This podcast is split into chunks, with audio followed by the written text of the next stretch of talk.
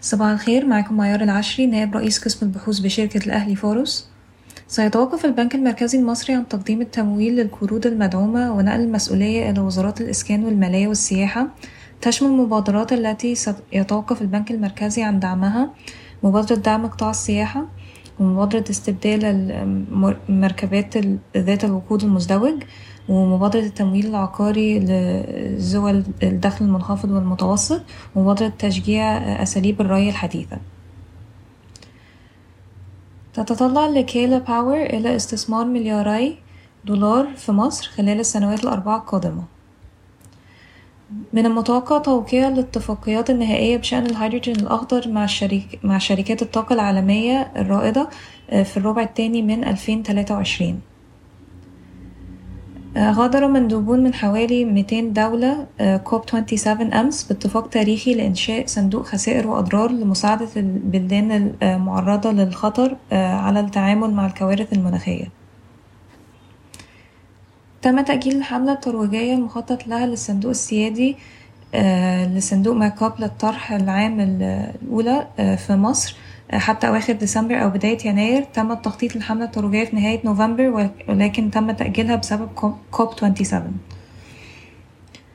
وافقت GB Auto على بيع سبعة ونص في المية من حصتها في MNT Investments بعد نتيجة دراسة القيمة العادلة التي تم إجراؤها.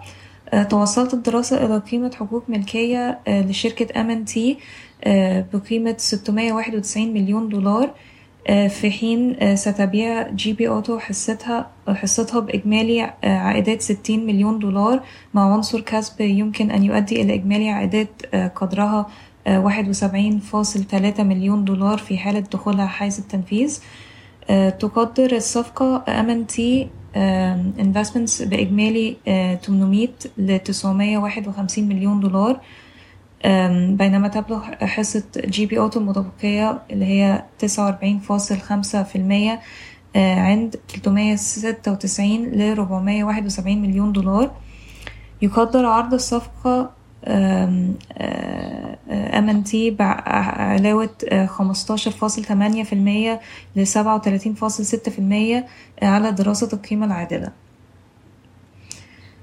تعتزم Contact Financial إطلاق منتج تمويل أخضر بحجم محفظة أولى يبلغ واحد وربع مليار جنيه في 2023 وقعت valU اتفاقية مع TMG لتقديم خدماتها التمويلية في Open Air Mall في مدينتي و Gateway Mall في الرحاب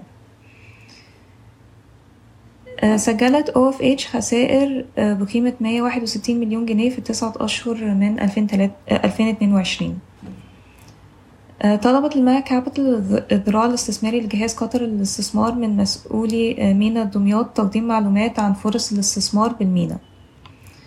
سجلت مبيعات الهواتف المحمولة 214 مليون جنيه في أغسطس 2022 بانخفاض 24% على أساس سنوي.